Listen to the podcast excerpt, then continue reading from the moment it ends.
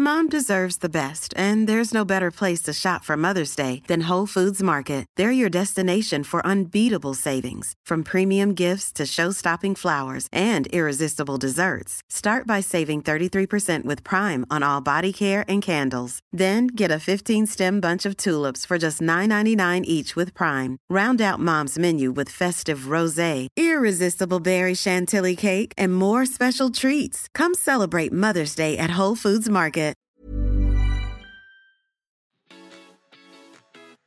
This is Good Humans Podcast with me, Cooper Chapman, chatting to the world's best about the inspiring stories that got them to where they are today.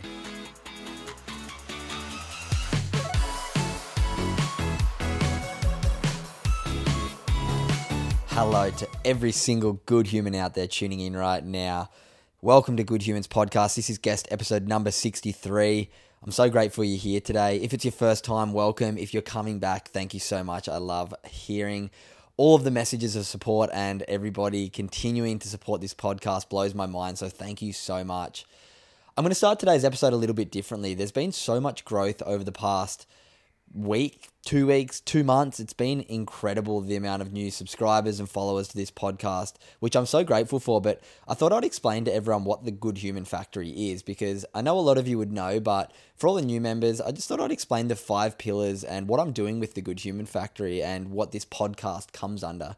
So, I have a family history of mental illness, so I've always been very forward thinking about mental health, and I've been a professional surfer my whole life, traveling the world, and have learned some incredible skills from talking to people, from doing courses, and yeah, just being very forward thinking and actively interested in my mental health. So, three years ago, when my younger sister lost a few friends to uh, mental illness, I decided, you know what, I need to do something about this. So, I started to put together a little program to take to schools and talk to people. So, the first of the five little branches of the Good Human Factory is my workshops. So I run a 45 minute to an hour interactive keynote with high schools, corporate groups, functions, conferences, and also sport clubs. I've spoken to over 15,000 people over the last 12 months, which has just been mind blowing. And for years, I had, well, for the first year, I had a lot of imposter syndrome, but over the last year, I've really learnt that the stuff that I'm putting out is highly engaging to students, highly engaging to corporates and sport clubs.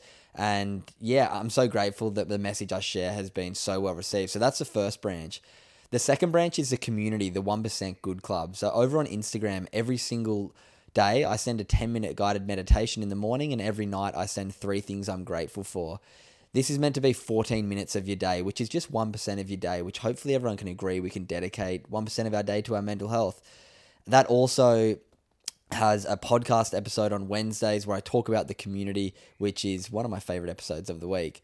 The third branch is, of course, this podcast. Good Humans Podcast is now under the Good Human Factory umbrella, which I'm so stoked about. And Good Humans Podcast, if you're listening for the first time today, or if you only listen to the guest episodes, is a place for me to just learn from guests about their stories. But also on Mondays, I talk about my sober journey. I'm five months into a 12 months um, challenge of not drinking alcohol, and I share my experience. That's been super well received. On Wednesdays, I talk about the 1% Good Club. I share some gratitudes from the groups and also just talk about a topic that I find interesting. And of course, these Friday episodes are my guest episodes where to be honest, I just chat to people way smarter than me who I'm curious about their life. And so often the guests do have large profiles who have achieved amazing things. But what I want to show is that every single person has mental health and we all go through challenging times throughout our life. And highly successful people can articulate generally quite well what they've learnt along their way. So the guest episodes are all about that. The fourth pillar of the Good Human Factory is our ambassadors. I've been lucky enough to work very closely with some of the world's best athletes from X Games gold medalists to Olympians to Paralympians. And yeah, just a whole range of really inspiring people. And they're helping me sh- um, spread that message that mental health is something that we all have and we all should take care of it. And a lot of the athletes are in this extreme sport world. So I'm really trying to push this idea of making mental health cool. And yeah, it's going really well. And the last little segment of the Good Human Factory or the last little arm of the Good Human Factory is, of course, our merchandise. The merch has been really, really cool. I just wanted to make items that could spread a message. I feel like gone are the days where we just buy an item because it looks good. If you can buy something that can make a positive impact to those around you, that's what this merch is all about. And I thought I'd read out two messages I received in the last two days, actually, from different people who have purchased the merch.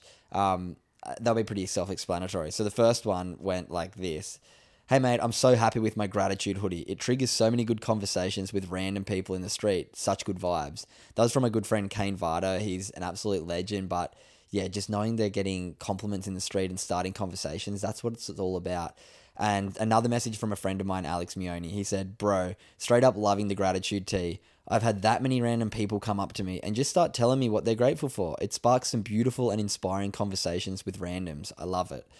So if you want to be like these legends and like so many who are supporting the Good Human Factory and pick up some merch and yeah, just be a positive person in your community, be a positive person to those around you and yeah, hopefully spark some gratitude and hopefully spark some positive conversations. Um, yeah, make sure you go pick up some merch.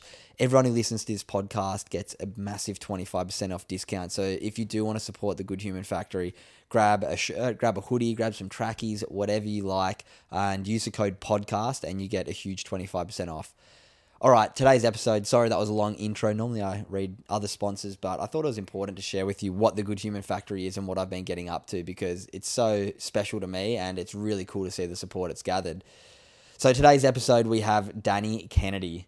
Danny is a bloody legend. I was lucky enough to go on Danny's podcast a few weeks back called the Fitness and Lifestyle Podcast, which is huge, over 3 million downloads. And yeah, we had such an awesome conversation. And I was like, man, I got to get you on mine. So we caught up for a chat. And yeah, it's really, really cool to hear the journey that he's been on. He went through an interesting high school years where he didn't feel like he really fit in and he was trying to do everything he could to fit in. And yeah, he was a big basketballer. He loved playing sport, but just didn't quite make it to that level that he really desired. But then he found a shift from an injury, and that's where his life really changed and took the direction it is now in this fitness industry as an online coach, working with some of the biggest, um, biggest apps in the world. He's the head fitness trainer for the KIC app with Steph Miller and um, Laura Henshaw, which is huge. He's also yeah, a podcast host, and yeah, he does some amazing stuff. This conversation fascinated me. The stuff that we talk about towards the end when it comes to nutrition completely changed my mind on how to lose weight, how to gain weight, and how to gain muscle. So make sure you keep an eye out for that. So let's jump into the chat. Welcome to Good Humans Podcast, Danny Kennedy. How are you, bro? Mate, I'm good. I'm happy to be here. I know it's really nice. We're sitting in your little apartment, top level, looking out all over Melbourne. Nice. It's a beautiful environment to be sitting down and having a chat in. But I guess what I wanted to open up with with you is what are you grateful for?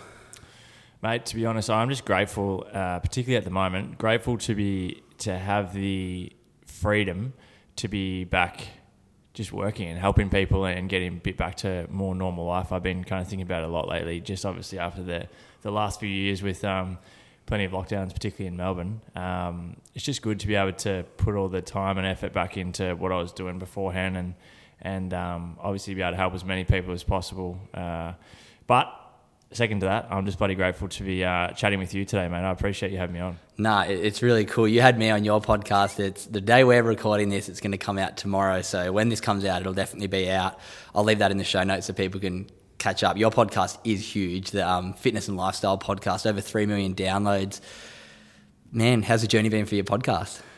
To be honest, it's uh, it's been amazing. I've really, really enjoyed it. Um, I got started with it back in 2016. Early um, days. So early days, yeah. And at the beginning, it was more so just trying to tap into a, a bit of a not market, but tap into a, a different platform that I hadn't um, obviously done anything on before. And at the time, it was pretty a bit of unknown um, platform, particularly here in Australia and in the health and fitness space. So I jumped into it and have put out at least an episode every single week since. Um, and just the the people I've been able to meet, obviously the impact I'm able to have now with with a much larger larger audience after kind of all the years is awesome. And I mean, you know, just getting to meet people like yourself and, and networking with people that you probably wouldn't get to otherwise if you if you didn't have that kind of value to offer in return. Um, has been amazing, and it's definitely probably one of the more enjoyable things that I'm that I'm doing um, in total at the moment for sure. Yeah, isn't it cool? Like like you said, the conversations and the people you get to meet. Like I've had access to people who I would never expect to, just like yourself, and the networking of it is crazy. It's something I encourage people to do. Like if you, I mean, I understand we're probably quite lucky. We do have a network maybe before we started, but people always say to me like, "Oh, I want to start a podcast." I'm like, it's like the best thing you can do if you are struggling to get your foot in the door with people. Like I say yes all the time to people. I've been on hundreds of podcasts as a mm-hmm. guest because I know how hard it is to get guests sometimes Yeah. just to try and help people out. But it's a great way to just yeah, like you said, offer value to someone to come and have a chat to you and learn from them. Yeah, and I think what I've also found with it, and I'm sure you'd be the same, but um, especially early days with the podcast, I was I was horrible at uh, at recording the podcast and just probably just public speaking in general. Like I know, obviously at the moment, this you probably wouldn't classify this as public speaking, but when it's going out to a big audience, I guess it kind of does fall under that category. But just like being able to hone in on the skill of um, communication and and really probably now starting to understand that like audio for me is probably one of my strengths in terms of how I can deliver my content. Whereas before, you know, I've- same as yourself and so many other people out there, I was putting out a lot of content online with other social media platforms like Instagram and even YouTube and stuff like that. And I still do to this day, but um, it's probably really allowed me to be able to get my message across to more people in a way that I find is probably more effective than what I would be at, say, for example, like writing copy or um, even to an extent with posts on social media. I think this kind of allows you to show your personality a bit more and, and allow the audience to get to know you as a person a bit better. Yeah, I definitely completely relate to that. I think the way that uh, even just people consuming it, they're listening to you for an hour, and there's not many like an hour or an hour and a half or even 20 minutes. Like hmm. most of the content we consume in our days is bite size and swipe and bang, like hmm. quick and sharp. Whereas if somebody listens to a podcast, you know they're sitting down and listening and dedicating some time to it, which I think it's a very unique platform, and that's why it is obviously growing so much the podcast mm. world. But yeah, it's just such a cool space to be in to be able to yeah just have conversations with people that you wouldn't get to, and I'm sure you'll relate to this. How cool is it just getting to sit down face to face, not be on your phone, not be distracted by anything, and mm. just communicate with someone? I think it's like a very lost art. I love it. And as you said, it's pretty rare now. Even when you're hanging out with your partner or your best friend or whatever, it's very rare that you sit down for any longer than 10, 15 minutes and have a proper conversation without checking your phone or without having to duck off and go somewhere or get distracted by this or that. So, you know, I find, you know, there'll be guests that I have on who I've never met before, you know, similar to yourself when we recorded the one for my show. And by the time you finish the conversation, you feel like you've really built this good rapport and, and uh, even relationships sometimes with people who you've literally known for probably 60 minutes. Yeah. In comparison to, you know, there might be people you see all the time and you don't know any, anywhere near as much about them as what you do about the person you've met 60 minutes ago just because you've been able to have an in-depth conversation. Yeah. Um, and yeah, I just, I just really enjoy it. It's good fun. Yeah, I think it's cool, and this is why today's conversation is going to be dope because you had me on recently, like what, a week and a half ago we recorded. Yeah. So you got to know like a lot of my story, and same thing. I know quite a bit of your story from like Josh and Steph, our good Mm-hmm. friends, and watching your social media stuff. And you've had like my best mate Alex Hayes, Yeah. and chatted to him. So I'm like. It's really cool to get to just ask you the questions that I've been burning to ask for a Yeah, long time and get to know how you got to where you are and get to let the listeners know what you do. So I guess let's start with that. Like, what do you do? Well, mate, I, I'm obviously in the health and fitness space, so I've uh, I've been a personal trainer since um, I started my business in 2014. Um, prior to that, I was uh, a basketballer, so I grew up playing football and basketball, and um, at that stage, my only intention in life was to be a professional basketballer. And uh, but at the same time, I'd always absolutely frothed uh, the health and fitness side of things. I always loved the the the training side of stuff. When I look back at it now in hindsight, probably more than what I actually enjoyed the the sport itself, um, which is kind of ironic how it kind of turned out. But yeah, so I've been a personal trainer since 2014. Um, a couple year or about a year and so after I started face to face PT, I got into the online space. Um, started coaching people online and, and just kind of um, helping initially just friends and stuff like that with some programs and um, some nutritional advice and, and just stuff that I'd learnt myself, all the trial and error that I'd done, which is basically made all of the possible mistakes you could, um, and just started sharing value that way. And um, and then yeah, started my podcast. Uh, around the same time as I started the online stuff as well. Um, and it's just allowed me to, yeah, really, really just do some amazing things and things that I would never have kind of uh, thought or dreamed that I would I would kind of be doing um, back in the day when I was kind of growing up in country Victoria and still playing basketball. It kind of just you know everything happens for a reason, I believe, and um, and some of the stuff I've been fortunate enough to do has just been amazing. And Yeah. obviously, yeah, working um, with our good friend Steph and, and, and Laura as well in the Keep It Cleaner business with their coaching app, um, which I kind of joined them right at the start when they launched the app, which was um, awesome. So, so yeah, today I kind of split my time between uh, still doing a decent amount of face to face coaching, uh, but a big priority of mine is is in the online space um, through my own coaching platform and, and with the Keep It Cleaner stuff, and then obviously the, the podcast and. Um, yeah, mate. We're, my partner Danielle and I launched a, an activewear brand as well throughout COVID, so that's kind of another project we're working on. And yeah, a bit like yourself, mate. Just just um, plenty happening, but I, I really enjoy it. Also, you know, as cliche as it is, it, it, it really doesn't feel like work a lot of the time. It's I, I don't have any real issue with kind of waking up each day and thinking to myself, you know, I've got to go do X, Y, and Z today. It's really like I get to do this today, Yeah. um, and and I just enjoy it, and, and it's because it's because I'm so passionate about it. It's more so waking up every day and just really looking forward to the opportunity to to kind of take that next step forward or reach more people and do new things and, and meet new people. Yeah, man, it's, it's such a cool story, and I can't wait to sort of get into it and go step by step through the challenges and Yeah. the best parts. I just want to precursor to everyone listening what happened today. I was meant to, so I stayed at Josh's, um, Josh and Steph's house last night, and Josh is like, and DK was like, all right. Yeah, come in and train tomorrow, and I set it all up, and he was like, "Come in," and Josh was like, "All right, set your alarm for five twenty. We're going at five thirty to the gym," and I stupidly and I've never done this. I've been a professional athlete my whole career, and mm-hmm. I don't think I've ever missed a gym session. And I set my alarm for 5:40 instead of 5:20, and I woke up and I messaged Josh, and I was like, "Yo," and he's like, "Oh, you slept past your alarm," and I was like, "Nah," and I was like, "Oh my god, it was 5:20, and I missed your gym session this morning." So in your mind, I'm probably like hopeless with working out, but I do love it as well and I, and I relate a lot to you about this idea of appreciating the sports science behind the sport just as much mm-hmm. as competing in the sport because it's something that I really relate to throughout my career. I've been very lucky to work with some incredible sports scientists and understand the biomechanics of our body and what we put in it and how it works. And for me, that fascinated me. So I really want to get to know, Yeah. yeah, your journey into that. So let's rewind back to the start. Like, where were you born? How was your upbringing? And yeah, what was uh, early days up to high school like for you?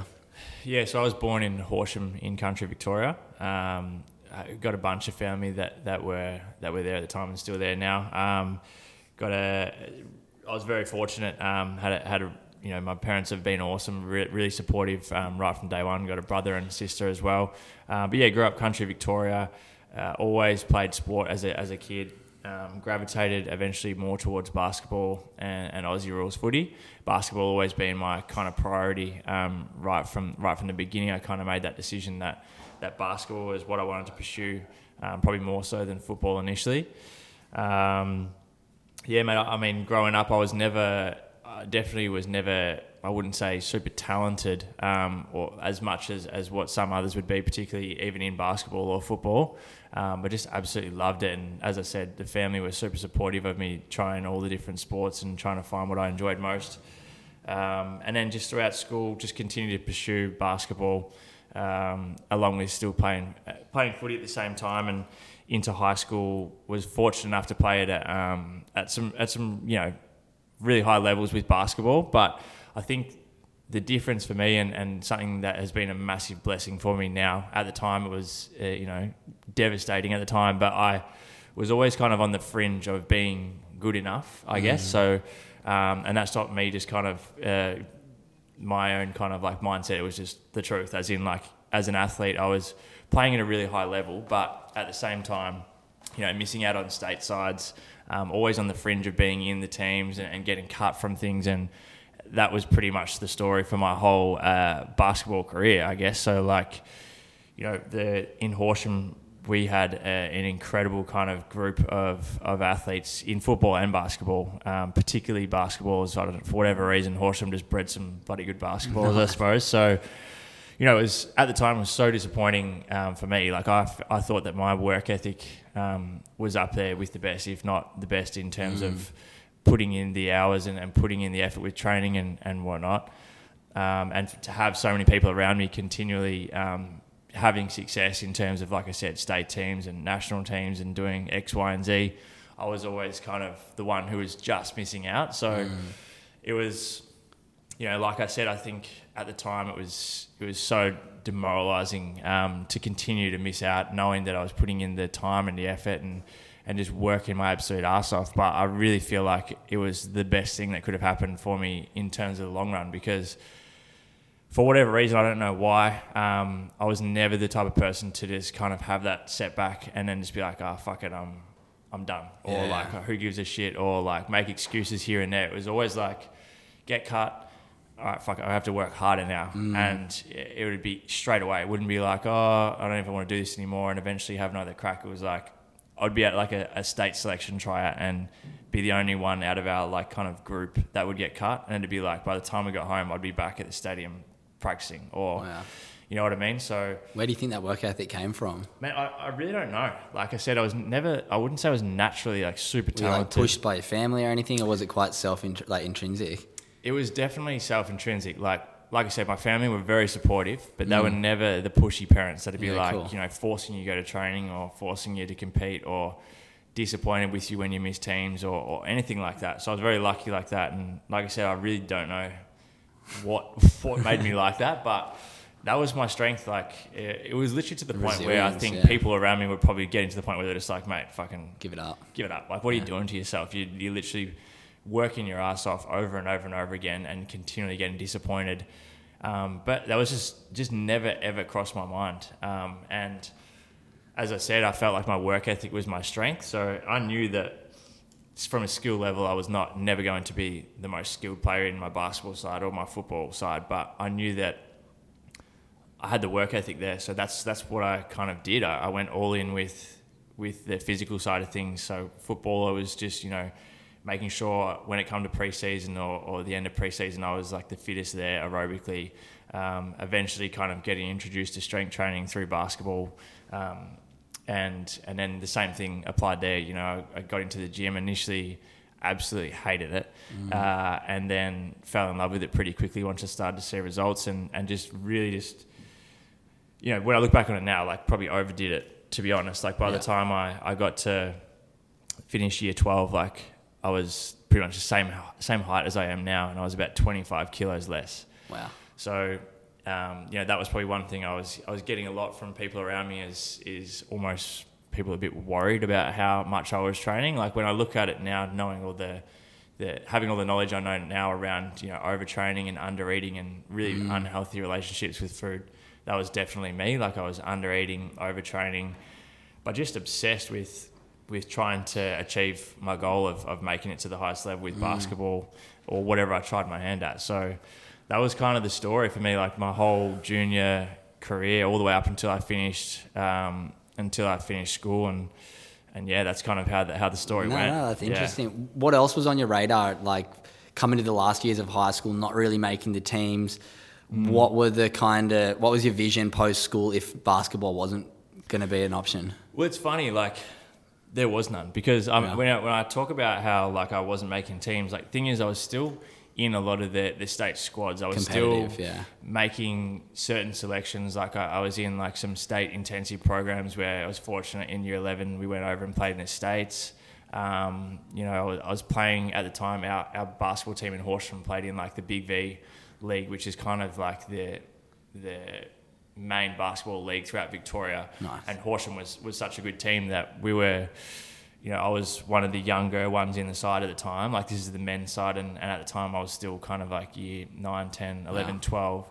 So from the outside in, it looked like I was successful with basketball. And, and I did have some were. really good success with basketball. I'm not going to sit here and say that I, I was. But not shit. the level that you ex- But where I wanted to be. I was just Yeah. continually just that little bit short. So because I had that mindset of just working hard, I was like, I'm just going to keep persisting with this. And if I, I know if I'm consistent with it and I keep persisting with this journey, then then I'll get that break. But I eventually kind of, because I'd fallen in love with the health and fitness side of things, I'd, uh, I eventually did my I did my personal training qualification like via correspondence in while I was in school, kind of separate to school. Nice. Um, at the time, not really having any intention of becoming a trainer. It was more so just because I just loved learning more about the whole health and fitness side of stuff. And as well, because it might help your basketball career. Yeah, yeah, and like also it was it was kind of like all right, well maybe if if I want to train someone, I'll be qualified to do it or Sick. something like that. So, um, you know, it wasn't until towards the end of year twelve where I kind of almost had the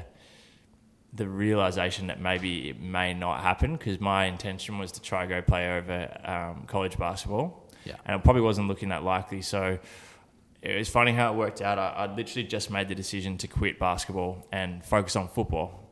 Um, so I was going to take a year off basketball after year 12, put all of my effort into footy because I was starting to get some good success with footy, but I'd have to keep missing things because I would prioritize the basketball. So um, I made that decision, and within like three days, I'd been asked to move to Melbourne for basketball. So that whole thing just flipped. Like it took me so long to finally get make the decision to stop basketball, and then after I made it, within like three four days, I was about to pack up my bags and, and move here straight after school. So initially, I'd, I'd kind of decided that I was either going to become when I fit, when I kind of had the I guess realization that may basketball may not work out professionally. I I thought to myself, right, I'm either gonna because my old man was uh, a plasterer, his own plastering business, so being around like tradesmen and stuff like my whole life, I was like, all right, I might Gotta fall I look- yeah, I looked at that and I, I also contemplated, you know, becoming a Sparky or um, I applied for university to go do my exercise sports science degree. So I was pretty unsure, to be honest. I really had no idea like what I was going to do because I, I don't know, don't know if delusional is the right word, but I'd, I, my whole focus was purely just on being a professional basketballer. Yeah. I didn't really put any thought to anything else. Um, so yeah, so I finished finished school, moved here full time for two years for basketball, and um, and then yeah, eventually end up having it, having an injury, having to get my uh, have an ankle reconstruction after two years here, and then like I said, everything happens for a reason. At the time, it was it was like the end of the world for me in my mind because I'd made some really good progress over those two years, being in like more of a professional and full time like training structure. Yeah. and then uh, and then yeah, had this ankle reco, and and for that month or two, initially it was kind of like really felt pretty depressed and, and not really sure what was next, and it was a blessing because that's that's what kind of gave me the time and opportunity to start my business, and and all of a sudden the focus went from being all about me to being all about helping as many people as I could because I'd seen how much I felt my life had improved through being in the gym and, and building some muscle and building confidence by being in the gym and stuff like that. I, I think, you know, I definitely wasn't, um, I'm not going to say I was like flat out bullied as a kid, but I always felt like I was kind of like just on, on, on the cusp. Like I wasn't really like fully in like the cool group or anything Yeah. like that, but I, I, I felt like I was not confident like at all. And my whole personality was like trying to please others and fit in. Mm. And I think it was throughout year 12 or towards the end of the year 12, I, I kind of just had this, I don't even know what it is. I had this kind of like moment or realization that I was like, fuck it. Like I'm done with trying to please everyone else. Like I just don't, I, mm. I need to start doing what I want to do. And if people don't like it, then fucking bad luck. And, Yeah. and that was best, like that was the best kind of mindset shift that I've had. And, and since that day, I kind of like haven't really looked back in terms of thinking like that. Yeah, I think it's such a good one. And I reckon I've kind of come into that only in like my mid to late 20s. And the mindset that I bring into that is like, who cares? Like, as long as you're living true to yourself, if people don't like it, Mm. like, fuck, you can't really do much about it. And we try and please everyone so often. And Yeah. Mm-hmm. everyone wants to, everyone to like them. But when you can drop that, that it really matters and gets to you, it's like such a beautiful pl- like place to be mentally. It is, and, and I just felt like you know I'd spent my whole schooling life or whatever being in that kind of position. Like, all right, I'm going to just do this, this, and this just so I can fit in, or just to please others, or even if it's not what I really want to do, like mm. it's what all my mates are doing. So I want to stay friends with all these guys. I'm going to do this, this, and this. And I was like, you know what, I've done this my whole life, and. I'm not happy. Like I feel stressed all the time. I was, I feel like I was really anxious as a kid as well. Like I, I, really, I struggled to sleep at night. I would be overthinking absolutely everything. I just wasn't that happy. And then, yeah, I really not too sure what it was. I kind of just had this mindset shift, and it, it just went from being, you know, what I had previously been to just being like, all right, I'm just going to do what I want to do. And that's it. And I think a lot of that really did come from being in the gym, which is Yeah. what made me just feel like I want to give back to people. I want like someone else who feels like I did for the last few years or the last my whole school pretty much. I want to be able to help them realize that there's another way to do it, and and if that means it's from being in the gym and building your confidence or or building your physique and, and, and stuff like that, I want to help people not make all the mistakes that I did Yeah. and, and pass that on. And that's kind of like what I've now spent my whole career doing since since I finished school is just trying to help people not make the mistakes I did and, and use my knowledge to um, just help as many people as I can. And I get so much enjoyment out of that. Like I'm obviously still super competitive and, and love competing, but it really isn't about me anymore. Like I, I, I feel like I'm, I'm extremely uh, selfless in terms of like everything I do now is more so to help other people. Yeah, it's such a great way to live. How old are you? I'm 28, Oh, me too. When you, Yeah. what was your birthday? 24th of October. Oh, I'm a couple months older than you. But wh- why I was going to this is I feel like so many people, and I read something recently in a book or heard something somewhere how there's like, they talk about there's like two mountains to climb. And the first one is trying to like be success for yourself. And then once you get to the top of that mountain, it's like you kind of realize, mm, well, you can only live that long, that life for so long. Yeah. And then realize that the next peak's bigger. But that's where the fulfillment comes from, and that's through service and through helping other people. And it takes a lot of people usually like their 20s and 30s and 40s to build that career to get successful enough to leapfrog into like the service part of their life whereas mm. it's really special to meet other people like yourself who have realized that quite young that giving back is something that literally makes us happy. There's so much science that backs it up and you can probably talk about this too. By giving and doing for others it changes our brain chemistry to make us happier. Mm. Yet the world we live in is so filled with marketing and advertising. When you get this then you'll be happy. When you do Yeah. that then you'll be happy. Go on this holiday then you'll be happy. And it's like not really. It's like when, when, you, you told me that story about Tokyo, I was sitting there when, when we recorded um, Yeah. my show, and I was just sitting there thinking, man, that's like, I relate to that so much, and, and it's so true. because Like, we don't get just- taught that at school. Nah, not at all. And it's it's always about even to this day. Like, don't get me wrong. Like I, you know, like anyone else, I do like material things here and there, and it is what it is. And everyone wants to do well in life. Like, obviously, I'm not saying, oh, I just want to do nothing. As long as other people are doing something, I'm happy. But like.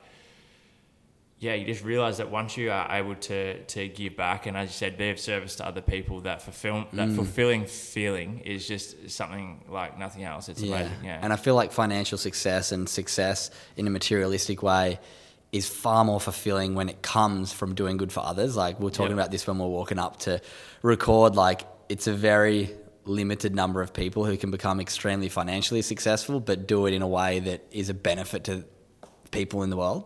Yeah, and yeah, I, I couldn't agree more. And it's like, yeah, I, I- mean, it knowing that you kind of like living true to your like purpose, and and that's what's allowing you to stay, I guess, motivated or disciplined, whatever you're trying to do.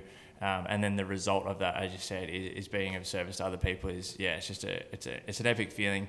Um, and and similar to what we also talked about prior to recording, it's like having that realization or the understanding that there is no lack of abundance. Mm. It's like just because you're doing well doesn't mean that I can't do well. Yeah. And like, what if I if I'm I think so so many people look out there and see see the fact that like almost feel like they feel this lack or feeling of too much competitiveness, seeing that like if someone else does well, that means that they're doing well and they're taking my success, or if they're mm. making all this money, that means I can't do it. But I see it more now. Like if there's someone else in my industry that's doing extremely well, I, I get motivated by that because I'm like, oh, they're kind of showing me what's possible, or they're showing me what what can be done. And you know, what better way to kind of enjoy your life than being able to bring other people up around you at the same time as well, so they can experience it with you. Absolutely, and, and I've spoken, I've told this story a few times in this podcast, but I'll tell it again to you because I think you'll relate to it. I read in um, I can't remember what book it was. I think it might have been Lost Connections by Johann Hari. I don't know if you've read that. If you haven't, Haven't yet, I'm gonna send it to you. It's incredible. But I'm pretty sure it was in that, and it talks about this psychologist who, this person who was just in a really bad spot, depressed because they felt like um, yeah, whenever their friends did well, they felt like, oh, that means like they compared themselves. Yes. And then the psychologist goes on to talk about if you're only happy when you succeed, you've got one chance to be happy. If you're happy when the five people around you, your friends, Yeah. succeed, there's six chances to be happy. Yeah. If you're happy just when you see someone else do really well in your industry or anyone do well, it's Yeah. like what I said to you um, this morning. I mean, when we we're coming up about Luke and Sassy Scott, who I'm going to record with tonight. Yeah.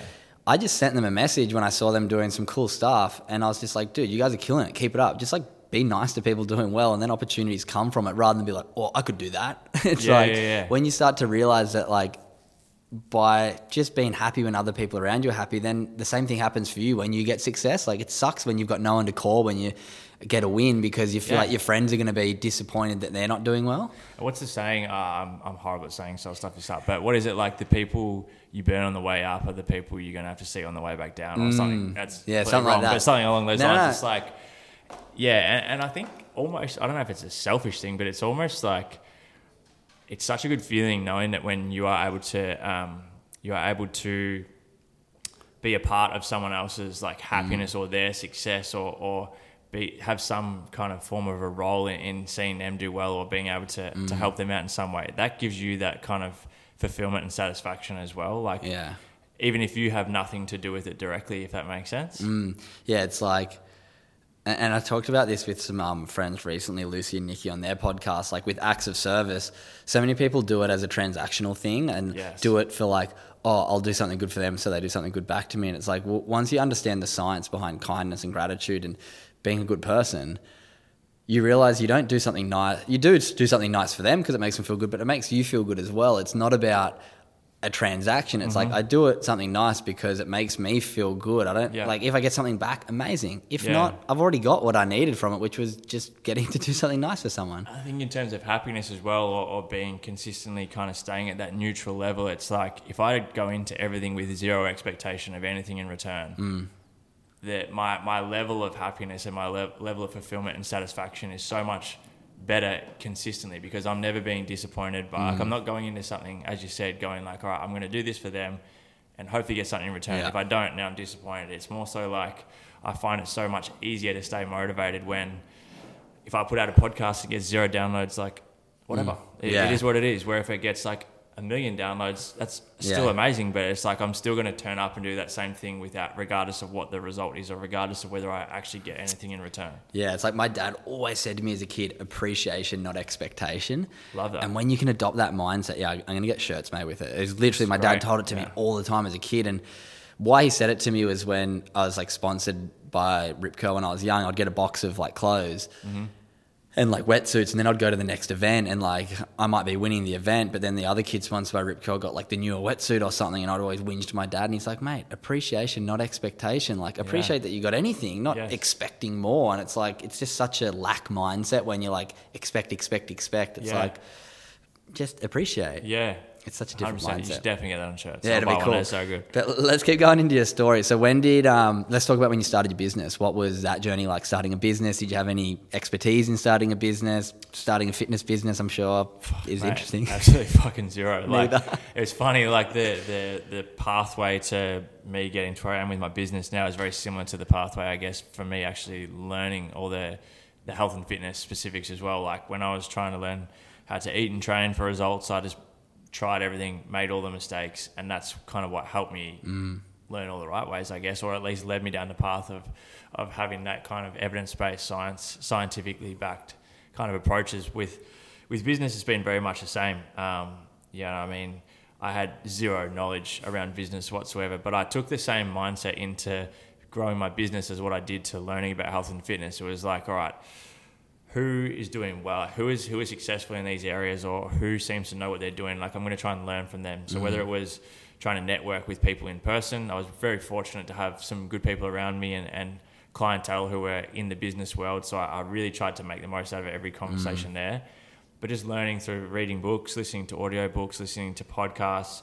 Um, but along the way, man, I, I mean, I literally had zero knowledge around like running a business whatsoever, and literally only up until like the last few years I've still been making big mistakes like with things like tax and all that type of stuff. Like it's been such a learning curve but um, similar to the health side of things I, I probably wouldn't wouldn't trade it because it's it's really allowed me to one actually learn how to do things the, the right way and, and learn from my mistakes. But again now it's really motivated me even from that aspect um, to help other people within the, the fitness space that are starting their business to, to kind of put out content through the podcast or online talking about some of the mistakes I made to, to, to allow them to, to hopefully not make all the same ones as well. Yeah.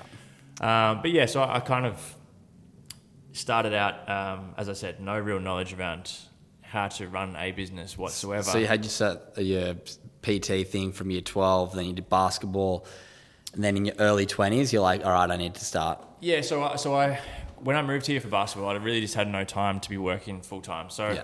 I, started running, uh, working as a gym instructor, just kind of walk around the gym floor, doing absolutely fuck all, pretty much, just talking to the members and, and just enjoying myself in the gym. Um, and then I had an ankle reconstruction, and, and like I said, that was the biggest game changer for me, and, and such a blessing because uh, without that, I honestly don't know where the hell I would be because it, it def I, I feel as though I wouldn't I wouldn't have done any of the stuff I've done over the past kind of you know seven eight years or whatever it's been um, because I would have still been on that same path of trying to to become a basketballer.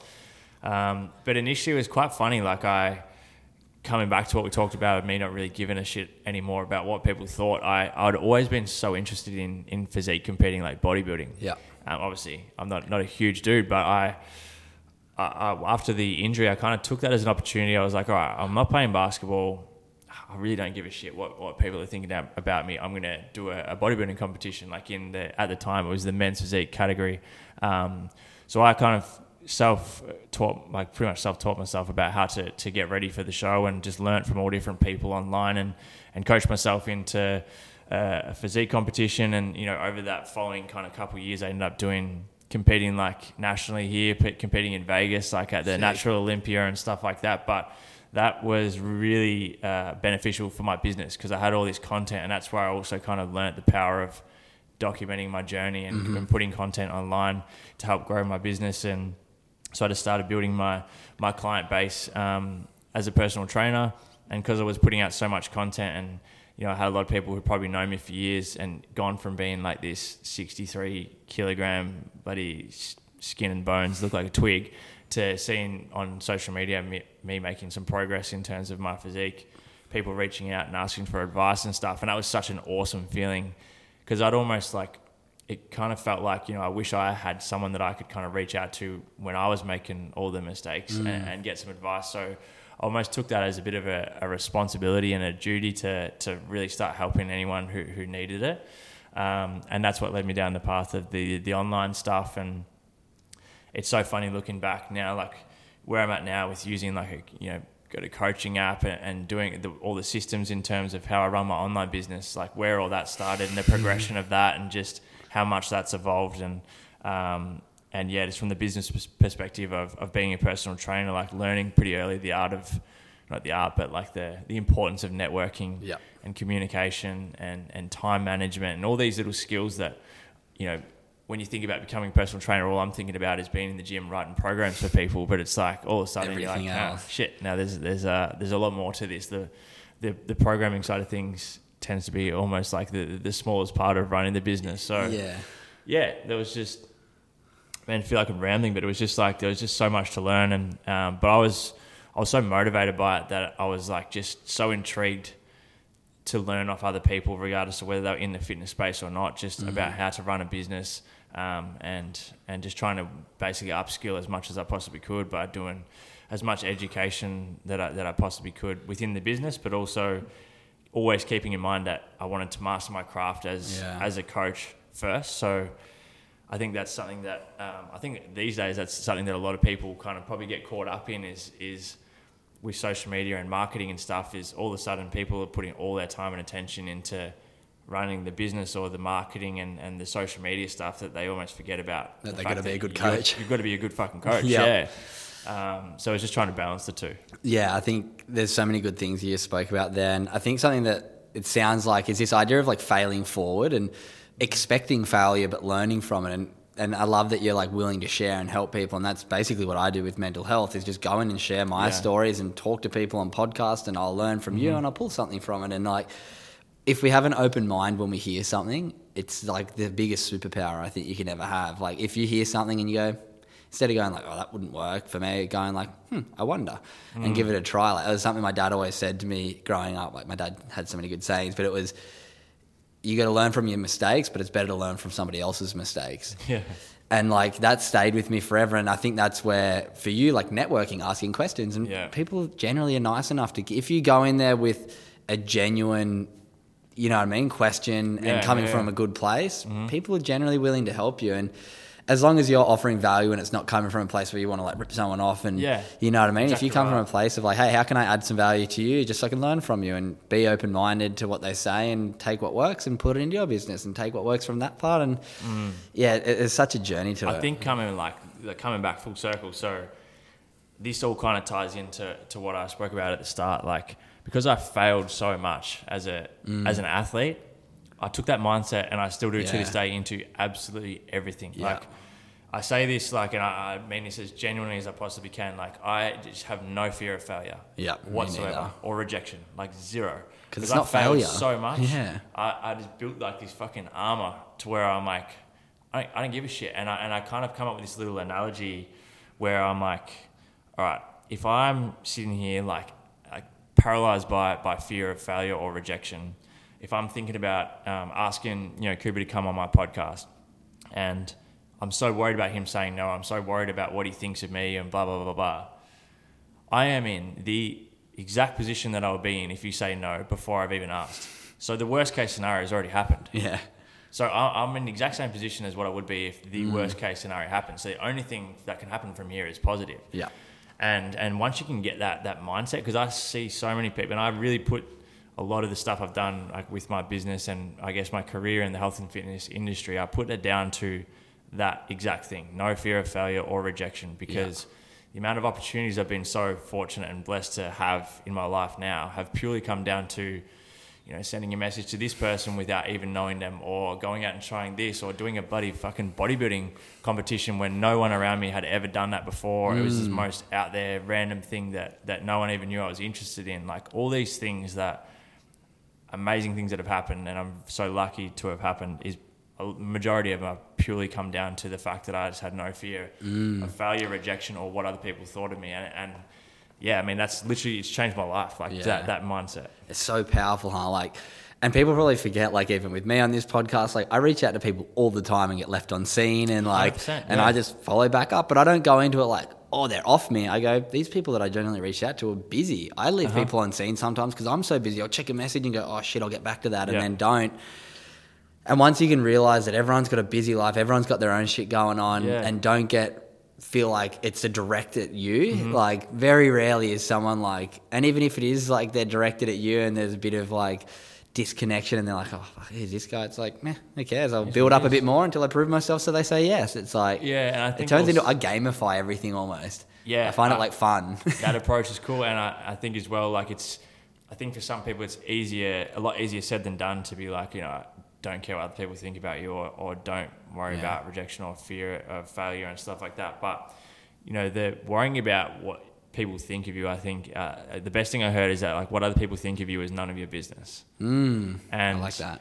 and you know i think it's it's almost like a it's almost like an arrogance i think sometimes to think to yourself you know people will worry about what they post on social media or what other people think and you got to sit there and be like am i that arrogant to think that someone is going to sit there for more than one second after they've seen my post and think about me or think Yeah. about what i've just posted and actually put any thought to it whatsoever Yeah. about what i've just done or what i've just posted and, and yeah, and I used to have that same feeling around like talking in front of like big crowds and stuff like that. And I'm so fortunate with, um, particularly being able to work with with Steph and Yeah. Laura, and get to do things in front of like large audiences and stuff. But I always used to worry about, you know, do I sound like shit or like, am I going to stuff this up? And As long as you give your best, who cares? exactly, I always just thought, I'm like, when was the last time I went and watched someone speak and literally sat there and thought, geez, this guy sounds like a fucking weirdo, or he Yeah. stuffed that word up Yeah. like 45 like- minutes ago. I'm going to think about that all day. like, Yeah, it's, it's not the case. So it's like, yeah, just I don't know. That, that- but that whole approach and mindset, I feel like is Mm. without that, I, I would not have done any of the shit that I've done. Yeah, I want to spend the last like little fifteen minutes getting some advice for people out there Yeah. around your expertise, which is health and fitness. So maybe what's I'm trying to work out. I should have written more questions on this, but I was like, fuck it, I'm going to freestyle this Yeah, one with Danny because I feel like we're good enough mates that we can just have a good chat. But and I do have a bit of a um. This is coming from sort of Josh. Josh was like, the thing that I love about training with Danny is technique is just as important as sort of as hard as your training. And Yeah. that's something that I've been very fortunate to work with some of the best sports scientists in the world and Yeah. coaches to always have this base of technique. Mm-hmm. For someone who goes to the gym who doesn't have a personal training coach, what's some advice for them on how to better technique and why is technique so important?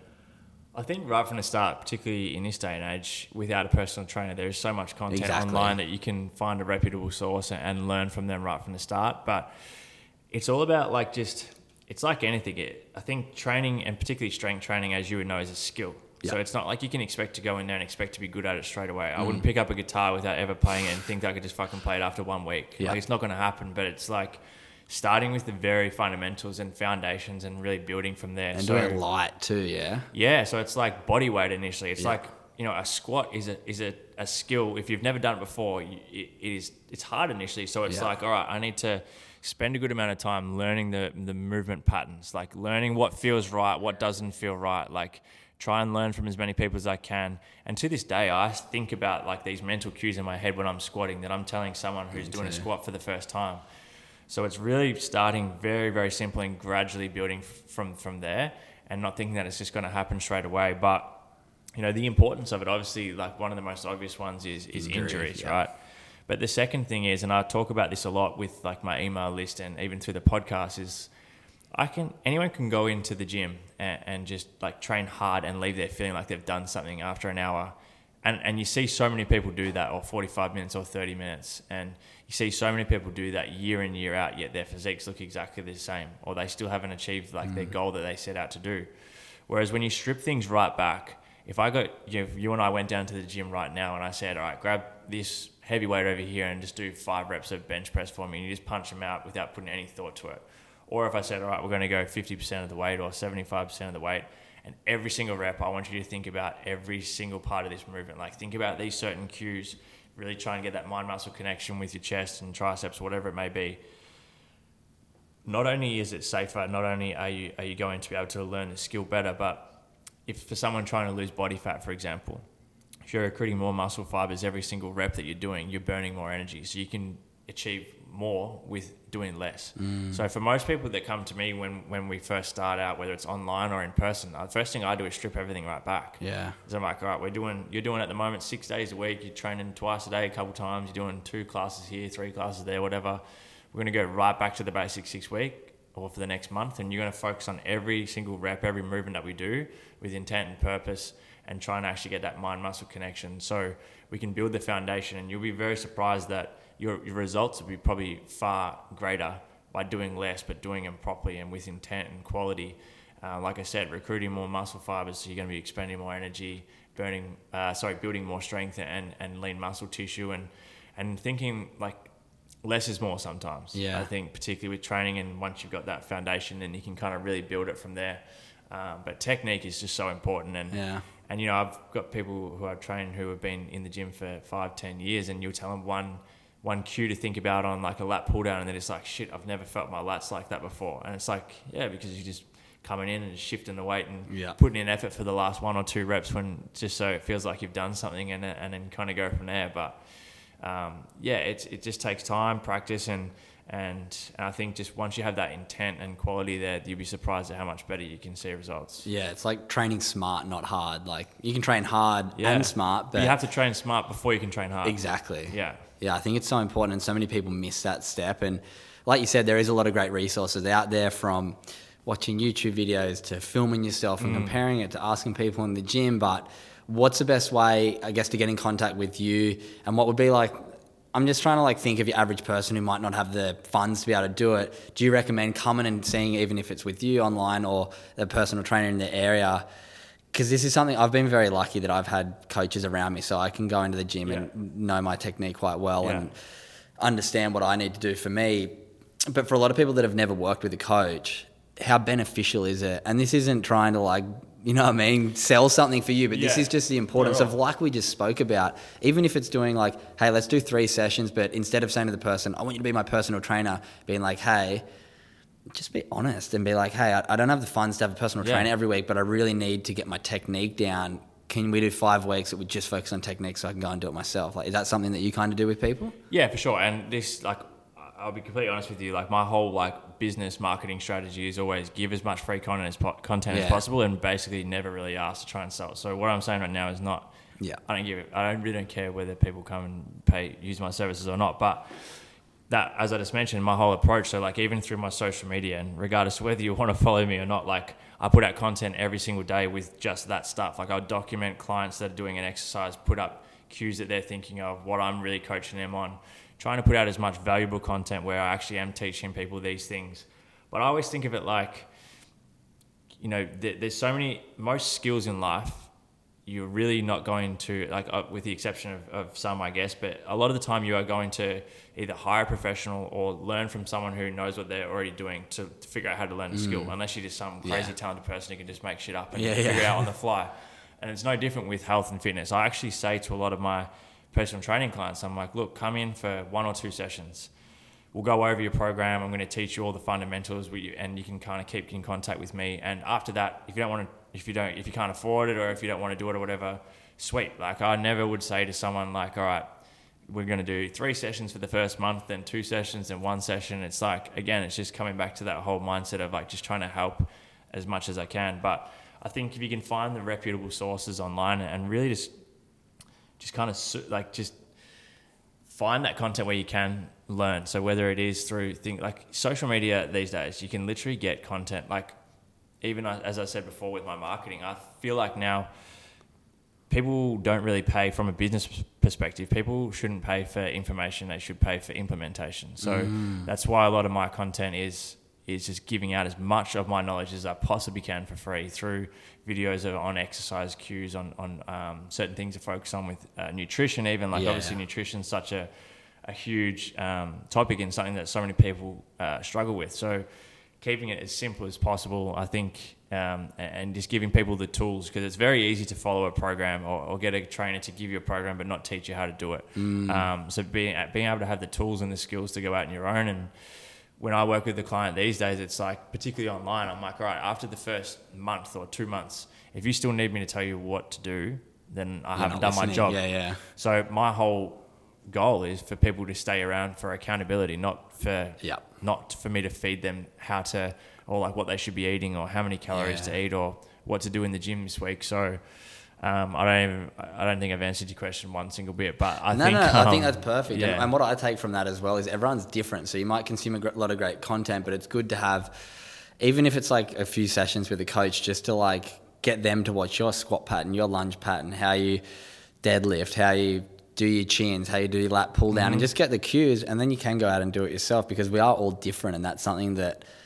Yeah, sometimes if you're only consuming content and trying to do it, but your body shape's different, or you don't have anyone to watch you to tell you if mm. your cues are looking the same. Yeah, yeah, it's it's a. and I'm one. happy. And again, it's not me trying to sell anything, but yeah. if anyone who tunes in that that is in that position that needs the help in terms of learning exercise cues and whatnot, like I'm more than happy to pass on my, my email and contact details yeah. for people to reach out, and I'm happy to give anyone information they need for free, um, whether it's a, a, sample program or anything that they need to try and get started at least, and, journey, and, yeah. and, they can start on their own journey because, um, you know, like I've said, like my whole the whole reason I do everything I do now is because I, I was I saw how much of a change I had in my life and how great it makes me feel to be able to train every day and, and be able to help as many people as I can. So I try and give out as much away for free as I can. So yeah. anyone who, who does need help, um, don't hesitate to reach out because um, I'm more than happy to help you out. No, you're the man. It's um it's so cool to meet people like yourself who are just willing to give because then it comes back anyway. Like abundance comes when you least expect it generally, mm. and like when you you give out something free and someone has a good opportunity and then they alley you back in, but boomerang effect. Yeah, throw it out there and eventually it'll come back. In yeah, yeah. Another, yeah. I, I love that. Let's talk about what you recommend for your average person. Let's say works an office job. How many times do you reckon, or do you recommend someone should be working out I mean, to be healthy? Yeah, I think it's always a tough one. I think depends on body type. Person, yeah, it depends. I think lifestyle. ideally you should be trying to to move as much as possible, obviously. But in terms of training, I think kind of getting that three. I always say to my clients, if you can try and commit to three sessions a week, and that can be in whatever form suits you best or what you enjoy, because one of the biggest uh, biggest aspects is you have to enjoy what you're doing. So I'm not going to tell you know someone who comes in that hates going to go and lift weights. I'm not going to be like, all right, your program is five days of weights because that's what works best. Because if they're not, if you're not going to stick to it, then why why would mm-hmm. you even start it? So it's finding what you enjoy. Trying to move as often as possible, but I think around that three times as a minimum is ideal. If it's less, it's less. It's just trying to figure out what fits in with your lifestyle. And I say that uh, with all of my clients, like your training and your nutrition sorry, your your training and nutrition should fit within your lifestyle. Yeah. Your lifestyle should never have to work around your training and nutrition if you are not a professional athlete. So it's trying to find an approach that's sustainable. And for me, you know, I, I have this saying that flexibility is the key to sustainability. Yeah. So yeah, and I know I just think this will be a value. And I know you haven't even asked this, but in terms Okay. of nutrition, I think that is an area that I am so passionate about trying to help people with because these days we see there's so many different diets out there. There's so many different fads. You know, there's people that tell you X, Y, and Z. But in the end of the day, nutrition is is very, very, very simple. In the end of the day, it comes down to obviously the quality of the food you're eating, and it, it matters. I always talk about treating your body like a sports car. If you feed it with, with shit fuel, then your Ferrari's not going to drive that well. If you're feeding it with um, high quality fuel, it's going to perform a lot better. But in the end of the day, it comes down to energy in versus energy out. To lose body fat, we need to be eating in a calorie deficit, and there's no such thing as good or bad food when it comes to body composition. To be building muscle mass or being to adding weight, you need to be in a calorie surplus, so you're taking in more energy than you're burning. And the what you eat, like the the, the how much is more important than the what Really? Okay. way more important. And we, we can talk a bit bit more about this um, afterwards. And, and I have so much free information out there for people to, to check it out. Um, but this is the biggest misconception. Um, you know, the only reason any quote unquote diet out there works is because you are burning more energy than you're taking in, regardless of whether it's fasting, whether it's paleo, whether it's vegan, vegetarian, mm. whatever it is. The what is nowhere near as important as the how much. Okay. Also, keeping in mind, as I said, the quality, I think at least 80 to 90% of your calorie intake should come from quality, nutrient dense Yeah. whole foods. But these days, there's just so much. There's so much conflicting information out there that people just get, you know, stuck in paralysis by analysis. Yeah. In the end of the day, if you are eating foods that you enjoy eating, um, aiming to get majority of the calories from nutrient dense whole foods, and you are having an amount of food on a daily, consistently on a daily basis that either puts you in a deficit for fat loss or surplus for muscle gain and weight gain, you will see results. And it does not get any more complicated than that. Trying to trying to get at least two grams of protein per kilo of body weight um, as a minimum. Those two things right there will give you 95% of the results that you want to see. The Yeah. rest is just details that really aren't worth stressing about. Whereas most people stress about all these little minute details and mm. not don't even take care of the, the main factors. Yeah, let's talk real quickly just about the idea of um, eating in surplus compared to eating in deficit because mm. I kind of understand it, but Yeah. comparing that to energy outtake based mm-hmm. on, let's say someone sits in an office all day and they can't get to the gym, so you're saying it's more important to eat less that day, and then the next day they're like, all right, I can get a run in at lunchtime at work, and then a gym session, you eat more that day. That's more important than, yeah, just like I, I, I don't I really keep things as simple as possible and, Yeah. and everyone should so when I'm working out the uh, calorie because I typically work with all my clients based around uh, macro or calorie targets not so much meal plans I'm not Yeah. a fan of meal plans at all because it, it it No gives people the mindset of like, all right, if I don't follow this, then I'm off my Failed, diet or yeah. I've failed, and, and creates a really unhealthy relationship with food, as I've said. So, you know, like I'll have ice cream most nights, even if I'm trying to lose fat, I just fit it within my, my daily Yeah. intake. And I tell people to think of their intake like a financial budget. Yeah. Once you know how much you should be eating on a daily basis, it's up to you how you spend it, when you spend it, what you spend it on. As long Mm. as you're, you're sticking to your budget, I promise you will see results. But coming back to your question, I'd never do it off like a day by day basis. I do it on a, on a weekly average. So there's plenty of formulas out there and whatnot. But the best thing for you, for anyone listening to do, would be to, and, and obviously this comes down to whether or not people are, willing to do this with their nutrition. yeah. But um, I always say to my clients, if if I'm not using like kind of the formula that I use for, for my clients, it'll be download an app such as MyFitnessPal. Over the span of a week, don't change anything with your typical training or work um, output Yeah. at, at all, and don't change anything with your normal food intake. Track as closely as you can what you're eating over the span of the week, and then take your, your weekly average of your body weight and take your weekly average of how many calories you've been having on a daily basis. If your weight hasn't changed whatsoever, that average intake is what your maintenance calorie intake is. So all you Yeah. need to do from there is eat a slightly uh, eat slightly below maintenance for fat loss or slightly above for muscle gain. So in a calorie deficit, I usually put clients in anywhere between two to five hundred calories below maintenance. Yep. For muscle gain, a little bit less, so about hundred to three hundred calories above. If you are consistent with those two things, you will see results. It doesn't mm. doesn't need to be any more complicated than that. So, you know, going having a day where you don't train and, and changing up your food is just overcomplicating things. Yeah. If we average things out across the span of the week, as soon as we hit a plateau, it becomes very simple now because we have our numbers. So it's like if my training hasn't changed and my food hasn't changed on a daily basis in terms of how much I'm having, then the very simple solution is to either increase output or slightly decrease input, and we Uh-huh. and we break through that plateau. How do we work out what our output is for calories? Because I think it's a lot easier to track uh, input. You know Mm. we don't I mean? need Like- to. We don't need to.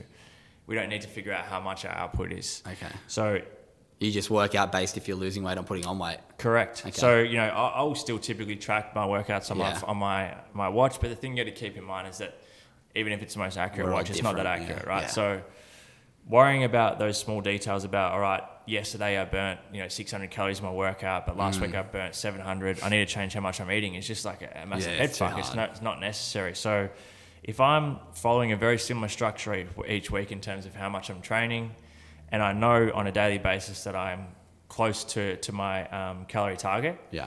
as soon as I hit a plateau, as I said, it becomes very simple. I either increase what I'm doing in terms of how much I'm training by a small amount, or I decrease how much I'm taking in from my, my intake that I'm having on a daily basis by a small amount, and we rinse and repeat. So it takes the guesswork out completely. In my opinion, there should never be any guesswork when it comes to getting lean or to putting on weight.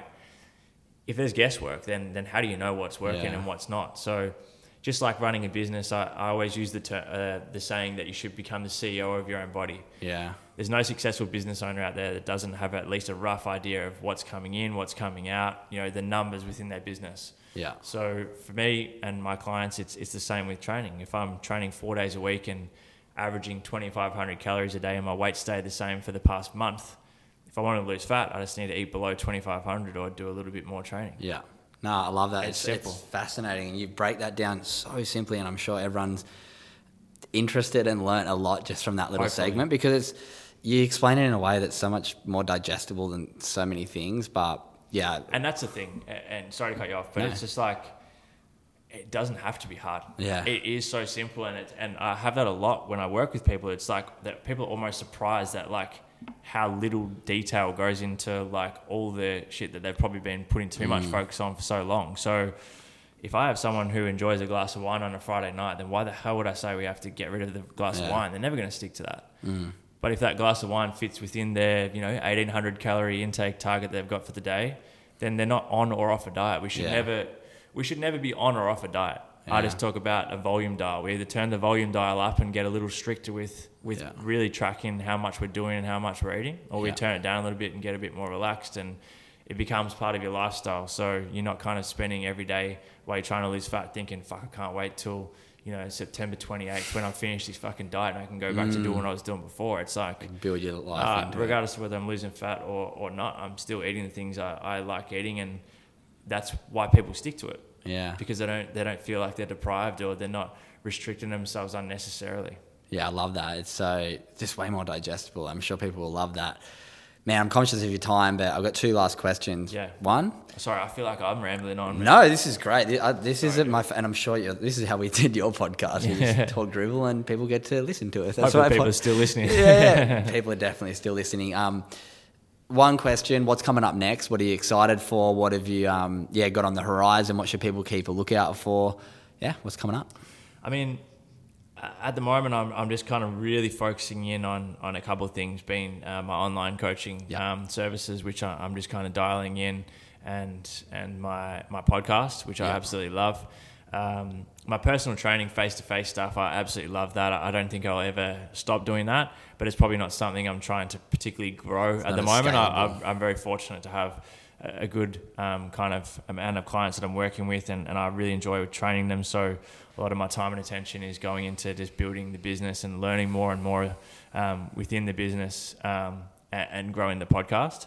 Um, and it, it tends to be that way, um, kind of year in year out. I find once you kind of know what your passion and purpose is, there's not so much changing all the time. It's more so just fine tuning the things that are, that are already working or, or changing things up here and there that may not be working. So yeah, I mean at the moment just just really putting time into the podcast and trying to expand my network with people like yourself, um, reach more people, and and just grow the online space. Yeah, it's cool. It's like you, it sounds like you're in a smart place where some people be like, "Oh, you should just get more clients," but it's like, yeah, but you learn that you can scale, reach more people, and positively affect more mm. people if you do it smart. Like so many people just like, oh, I need to get more clients. I need to be working more hours. It's like, yeah, when people can realize that you just make little tweaks and yeah. be open minded and be like, oh, you know what? If I do it online, then I can free up more time for the podcast, and then oh, like I'll grow the podcast, like.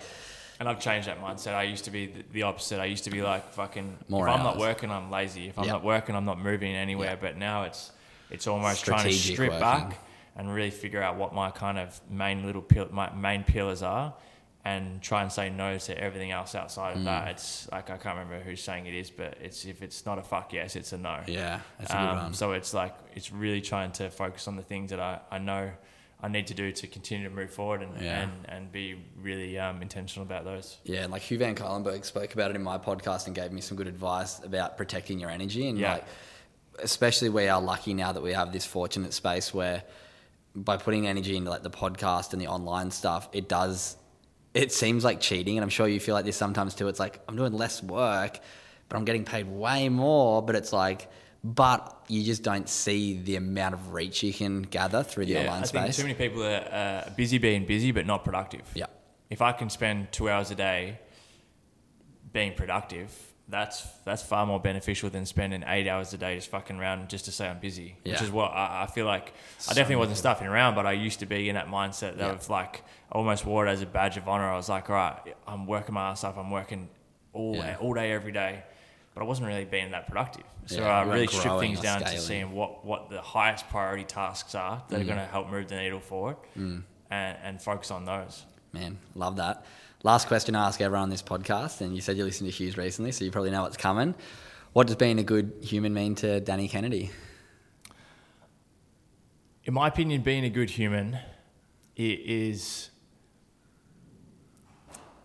is not only I think we're and it's kind of coming back to what we touched on a little earlier is experiencing life in like the most enjoyable and and um, I guess and for me exciting way mm. but but doing it with the people that I care about the most. So it's being a good human being able to give back to other people. So it's like I find the biggest fulfillment in my life when I'm able to to give back to other people because that allows me to enjoy kind of my journey even more so. So if I'm if I'm kind of going through life and, and doing well but no one else around me is or or if I'm not helping other people I don't get that much enjoyment out of it. So yeah to me being a good human is is is always giving back first without any real expectation in return. And, and I feel like the rest kind of comes back to you then. Mate, I love it. Perfect answer.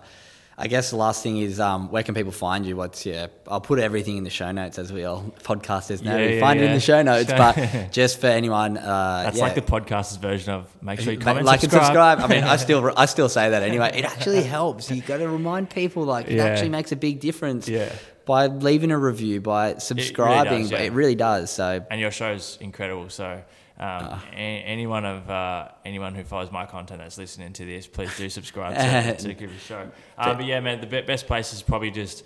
Uh, I put out a lot of content on Instagram, which yep. is just at DJK Fitness and the Fitness and Lifestyle Podcast on either iTunes, Spotify, or YouTube, and uh, you'll find the links to the rest of the stuff through there. Bloody oath. Well, thanks for jumping on, man. It's been an absolute thanks pleasure. Thanks, man. I really do appreciate it a lot. Thank you. Cheers, bro. Planning for your next trip? Elevate your travel style with Quince. Quince has all the jet setting essentials you'll want for your next getaway, like European linen, premium luggage options, buttery soft Italian leather bags, and so much more. And is all priced at 50 to 80% less than similar brands. Plus, Quince only works with factories that use safe and ethical manufacturing practices. Pack your bags with high-quality essentials you'll be wearing for vacations to come with Quince. Go to quince.com slash pack for free shipping and 365-day returns.